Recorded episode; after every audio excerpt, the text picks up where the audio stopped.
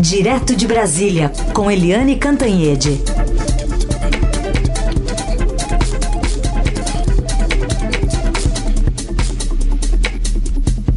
Oi, Eliane, bom dia. Bom dia, Raíssen, Carolina, ouvintes. Oi, Eliane, bom dia.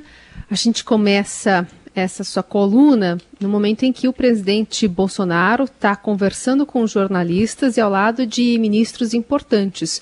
Tem o ministro Paulo Guedes, da Economia, Tereza Cristina, da Agricultura, Roberto Campos, do Banco Central, disposto aparentemente a falar com a imprensa na saída do Palácio da Alvorada. Agora há pouco, o ministro Paulo Guedes de demonstrou um discurso bastante afinado com o presidente Bolsonaro, é, dizendo que ambos concordam em muitas coisas, agradece ao presidente a confiança que sempre demonstrou é, no nosso trabalho. Também falou sobre o Pro Brasil, esse fundo de né, esse fundo, esse programa, na verdade, que não é encabeçado pela equipe econômica, mas escreveu, é, disse, na verdade, que os fundos adicionais é, eles devem ajudar a arrecadação e o crescimento, e a gente vai fazer isso. Isso vai ser dentro dos programas em andamento e não iremos virar uma Argentina ou uma Venezuela. Também disse que o Brasil estava decolando quando bateu a crise do novo coronavírus. Enfim, demonstrando uma unidade na fala, apesar da reunião mesmo, que estava marcada na agenda às duas da tarde, ainda não ter acontecido. Mas, é, mesmo numa agenda não divulgada, presidente Bolsonaro e ministro Paulo Guedes se encontrando nesta manhã de segunda-feira e afinando esse discurso. E ele deve decidir ainda hoje um, um nome importante, ou pelo menos dois nomes importantes, né? Um no Ministério da Justiça e o outro é, no cargo de Valeixo, que deixou a Polícia Federal na semana passada. É, Carolina, ouvintes, a coisa está pegando fogo em Brasília, como vocês veem, né? Na segunda-feira, o presidente já leva para o Palácio do, do, da Alvorada três pessoas chaves no governo dele que é, precisam mostrar é, lealdade, precisam mostrar que não estão cansadas do governo. O mais importante, obviamente, é o Paulo Guedes, ministro da Economia que não anda nada, nada dentro do pa padrão do próprio Paulo Guedes. A segunda é a, é a, ministra Tereza Cristina da Agricultura, uma área chave, principalmente quando você tem aí a previsão de recessão. A agricultura brasileira é o que segura a economia brasileira, né? Uh, e também o presidente do Banco Central, o é, super importante, porque é o Roberto Campos Neto, ele é um, o homem das finanças, é o homem que dá segurança né, na área de finanças para o Brasil. E por que, que o presidente abre a semana com isso? Porque há uma forte, forte, não é boataria, uma forte é, tensão em Brasília sobre a posição do Paulo Guedes. Paulo Guedes é um homem liberal, ele é um homem da desestatização, um homem da abertura aos mercados e ele está num momento em que o governo tenta fazer uma guinada ao contrário, um governo mais fechado e um governo pendurado no Estado para tentar resolver os problemas econômicos, um governo, portanto, estatizante. Isso, essa tensão aí do é, Paulo Guedes com o governo começa no seguinte: começa quando o Paulo Guedes e o Sérgio Moro, é, numa linha bem na contramão do presidente Jair Bolsonaro, passaram a defender firmemente o isolamento social o cuidado, a prioridade com a pandemia. E aí o Paulo Guedes aparece de máscara, o único a aparecer de máscara na sexta-feira no pronunciamento do presidente. Isso começa levemente assim. E depois veio aquele programa, o Pro Brasil, que é, enfim, que está sendo encabeçado pelos militares, principalmente pelo chefe da Casa Civil, o general Braga Neto, e também o Rogério Marinho, que é o ministro é, que ficou no lugar do, do. Enfim, é o ministro que está tentando cuidar dessa, dessa questão aí de, de financiamento das de, de concessões, de financiamento de infraestrutura, etc, etc, com dinheiro público. O Guedes é radicalmente contra isso. E o Guedes e o Rogério Marinho têm uma situação difícil. Ontem, a manchete do, do nosso estado de São Paulo, da Adriana Fernandes e da Idiana Tomazelli, são exatamente nesse sentido, é, foi nesse, exatamente nesse sentido, de que o Rogério Marinho, que era uh, um dos braços direitos do Paulo Guedes e agora está rompido com ele, eles estão batendo de frente por causa da questão estratégica, até filosófica, sobre como sair da crise econômica. Então, esse é um foco do governo. A Tereza Cristina também, como a gente vem dizendo aqui todo dia, ela também está sob forte ataque da própria tropa bolsonarista na internet. Então, o presidente hoje quis mostrar que não tem nada contra eles, que está tudo bem com o Paulo Guedes e com a Tereza Cristina. E os dois também de tentando demonstrar que está tudo bem com eles em relação ao presidente e ao governo. A gente sabe que não é exatamente assim. Mas, é, como a prioridade é a pandemia, é bom que eles tentem mesmo se resolver. Agora, qual foi a sua segunda pergunta, Carolina? Foi, foi, sobre uma expectativa de um novo ministro da Justiça pintar nessa segunda-feira. Ah, é verdade, né? Porque tá difícil lá a questão de nomear o substituto do Sérgio Moro para o Ministério da Justiça e, por enquanto, também da Segurança Pública. E tem a questão da Polícia Federal. Quem será o novo diretor-geral da Polícia Federal depois que o presidente, é, obcecado com isso, acabou demitindo o delegado Maurício Valeixo a coisa não é simples, porque os dois nomes colocados na mesa são nomes da é, cama e mesa do Palácio do Planalto. São pessoas muito ligadas à família Bolsonaro, ao presidente e aos filhos. Então vamos lá. O nome mais forte para o Ministério da Justiça é Jorge Oliveira, que é o secretário-geral da presidência. O pai dele trabalhou 30 anos com o Bolsonaro. 30 anos é modo de dizer, mas, enfim, é, décadas com o presidente Jair Bolsonaro. Ele próprio trabalhou no gabinete do, do Eduardo Bolsonaro na Câmara. Ele é padrinho de casamento do Eduardo Bolsonaro. Ele, enfim, é um homem é, da cozinha, né? É um homem muito próximo. Agora, qual é a credencial dele para ser é, ministro da Justiça? Ele foi policial, é, tem um curso de direito e ponto né? Ele não é um grande jurista, não é um grande nome. E então havia pressões dentro do próprio governo por o presidente tentar algum jurista é, fora do governo, tipo Thompson Flores, do da quarta do Tribunal uh, do, de Porto Alegre, que é ligado à Lava Jato, que condenou o Lula, é um jurista conservador. Um outro nome que foi colocado na mesa, também jurista conservador, foi do Ives Gandra, que é ministro é, do STJ, mas o Ives Gandra descartou liminarmente, não quis nem discutir isso. Mas a grande possibilidade é Jorge Oliveira mesmo. A gente sabe que o presidente, quando põe uma coisa na cabeça, ele vai em frente, apesar das dificuldades. No caso da Polícia Federal, o nome colocado também é, é da cozinha do, do, da família Bolsonaro, que é o Alexandre Ramagem, delegado de carreira da Polícia Federal, mas ele nunca foi superintendente né? Ele é um cara que é elogiado, as pessoas com quem eu falei da Polícia Federal elogiam o Ramagem, mas temem é, uma influência política direta do presidente Bolsonaro num órgão que tem que ter independência. Então, ontem, é, a Associação dos Policiais Federais soltou uma nota bastante, vamos dizer assim, é, é uma advertência, né, de que é, tem uma crise de confiança depois de tudo que aconteceu, da demissão do Valeixo, das declarações do Moro.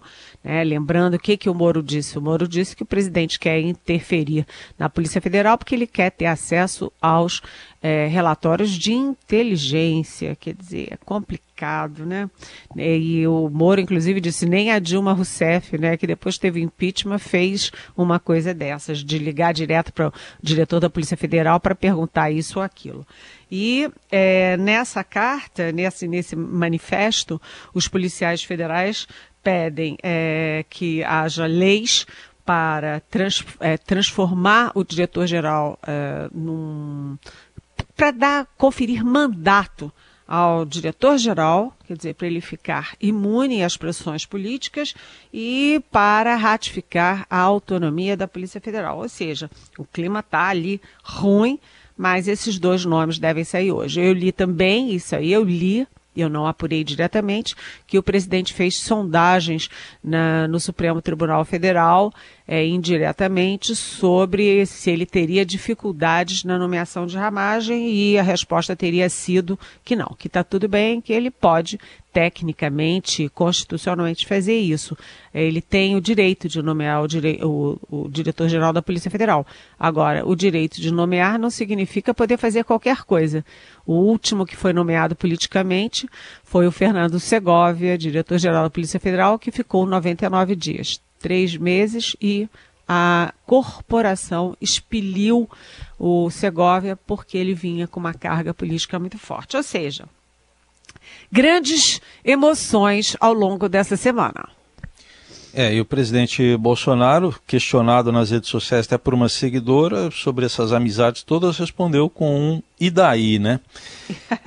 É. é e daí? E, e daí? daí é o seguinte, que isso é uma questão jurídica, uma questão política e uma questão de opinião pública, porque o presidente Jair Bolsonaro vem perdendo fortemente seguidores nas redes sociais e o Sérgio Moro vem ganhando seguidores. O presidente ainda é líder, mas ele está perdendo a liderança e o Sérgio Moro está ganhando liderança uhum. nas redes sociais. E o presidente acha que rede social é povo, né? Ele acha que aquele punhadinho que faz é, confusão na rua é povo e que as redes sociais é, representam o povo. A gente sabe que não é bem assim, mas ele acha muito importante. Não deve estar gostando de perder apoio. É isso. Mas, mas hoje sai uma decisão esperada para hoje, né, Helena, e do ministro Celso de Mello também sobre esse caso, né, lá no Supremo. É, essa decisão é importantíssima. E olha, o Celso de Mello não é qualquer um.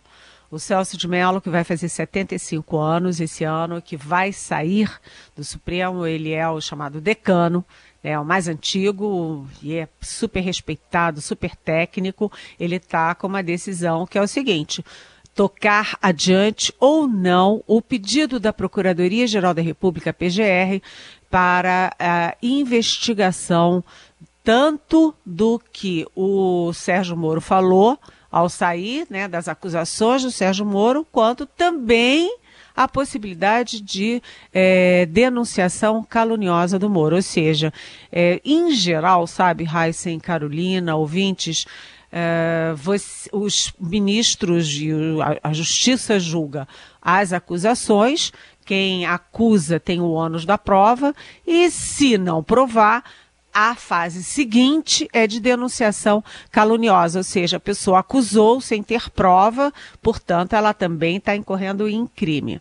Mas nesse caso, não. O PGR é, que é, o Augusto Aras ficou em cima do muro e fez uma peça que aborda as duas questões simultaneamente, ou seja, a investigação da acusação contra o Bolsonaro e a investigação sobre denunciação caluniosa ou não do Moro. Isso está no Supremo Tribunal Federal e o Celso de Mello pode anunciar hoje se dá andamento ou não. Vamos acompanhar. Aliás, aliás, o que, que vocês apostam? Ele vai encaminhar ou não? 99,9% de chance de que ele vai dizer sim. Estamos de volta nesse contato aqui estabelecido entre São Paulo e Brasília, cada um na sua casa, para falar sobre uma reportagem importante do Estadão de hoje, sobre o Ministério Público Federal, que está apontando interferência do presidente Bolsonaro no Exército. Os procuradores abriram duas investigações para apurar a ordem do presidente que revoga duas portarias que a gente já falou aqui sobre armas, né?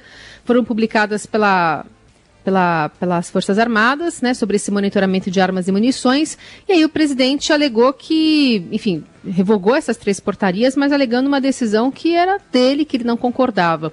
E agora tem investigação sobre isso, né, Eliane? exatamente. Eu escrevi a coluna na. Acho que foi na sexta-feira.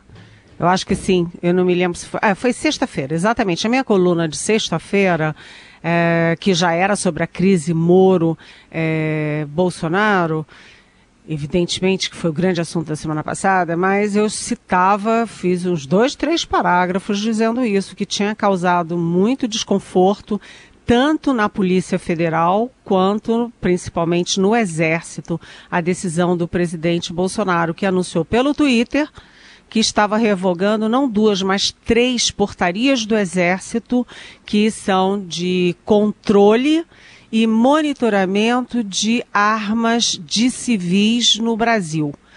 É, esse controle é considerado pela, pelo Exército e pela Polícia Federal um controle importantíssimo para evitar tráfico de drogas, crime organizado e, e milícias e milícias. Então, o Exército ficou perplexo com essa decisão do presidente. O presidente alegou uma única coisa ao revogar as três portarias, que essas portarias eram confrontavam um decreto dele e que o decreto dele é mais importante do que portaria do Exército. E ficou todo mundo lá no Exército, é. Que explicação estranha, né? E não apenas isso, porque a decisão da revogação das três portarias foi na sexta-feira, sem ser essa agora, a anterior. E cinco dias depois saiu uma outra decisão do governo, agora assinada pelo Ministério da Justiça, é, dizendo o seguinte: aumentando as munições em poder de civis. Então, em janeiro, a, esse estoque de munição aumentou, aumentou de é, 50 para 200 por mês e agora o governo aumenta de 200 para 550 munições por mês para cada cidadão e cidadã civis que tenham porte de arma. Então, é, é, é estranho, né? É, o presidente, a essa altura, está diminuindo o controle do Exército sobre armas e está aumentando as munições com civis. É, por isso é que o Ministério Público está indagando por que, que o presidente faz isso. Aliás, a grande pergunta do presidente é por quê? Né? Por que demitir o diretor-geral da Polícia Federal no meio de uma pandemia? Por que demitir o ministro da Saúde no meio da pandemia? Por que empurrar o Sérgio Moro porta fora? E agora, por que aumentar a estoque e, é, de, de, munição e, e, e diminuir o controle das armas de civis? Tudo é um porquê que a gente fica sem resposta. Bom, perguntas de ouvintes aqui para Eliane Cantanhede. Você citou aí do ministro Paulo Guedes, né, desse encontro que ele teve agora há pouco aí com o presidente Bolsonaro.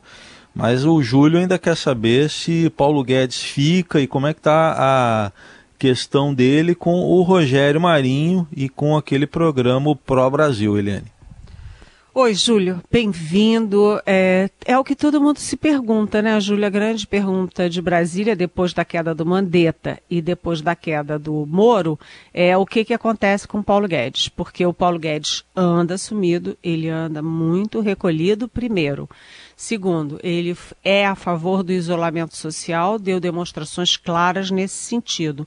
Terceiro, ele não gostou e não apareceu no anúncio desse pró-Brasil, que ninguém sabe direito o que, que é, é um, um desenho meio apagadinho de um plano para sair da crise, só que é um plano contando com dinheiro é, público e o Paulo Guedes diz que não tem dinheiro público é, e que se você não, não tiver alternativas para sair da crise com investimentos privados, se você não criar condições para isso, o Brasil vai afundando.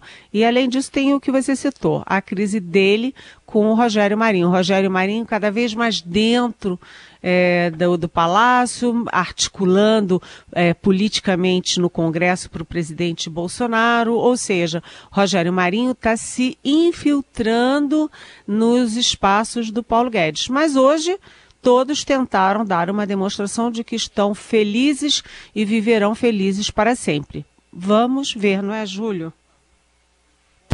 Vamos ver. Tem também é, outra pergunta aqui do nosso ouvinte, ouvinte Daniel. Ele quer saber se a possível ida do Ramagem para a Polícia Federal, por sua proximidade com os filhos do presidente, não pode comprometer qualquer investigação com supostos inimigos e transformar numa caça às bruxas pela Polícia Federal. Oi, Daniel. Essa é a pergunta que não quer calar, né? Porque se o Moro diz que o presidente da República queria botar a mão na Polícia Federal, coisa que ninguém fez, né?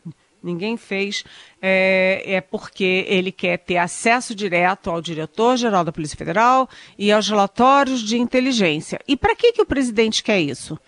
O grande temor é de que ele use isso para defender, para, enfim, para passar a mão é, na cabeça dos filhos, dos amigos, agora dos novos amigos do Centrão, e também para perseguir os adversários, tipo João Dória, tipo Rodrigo Maia, enfim, tipo é, o Witzel do Rio de Janeiro, os próprios policiais federais, como eu acabei de dizer, fizeram uma, um manifesto é, demonstrando aí temor com isso e falando é, de uma crise de confiança na Polícia Federal. Então, a sensação é de que o presidente está botando alguém dentro da polícia para ficar rastreando o que interessa a ele, presidente, e não para seguir o manual. Portanto, é, é preocupante. É preocupante, Daniel. Muito bem, e assim a gente vai encerrando o Jornal Dourado, agradecendo a participação aqui da Eliane Cantanhede, e a gente volta amanhã, sempre a partir das nove, nessa conversa com ela direto de Brasília. Valeu, Eliane, boa semana. Boa semana, beijão.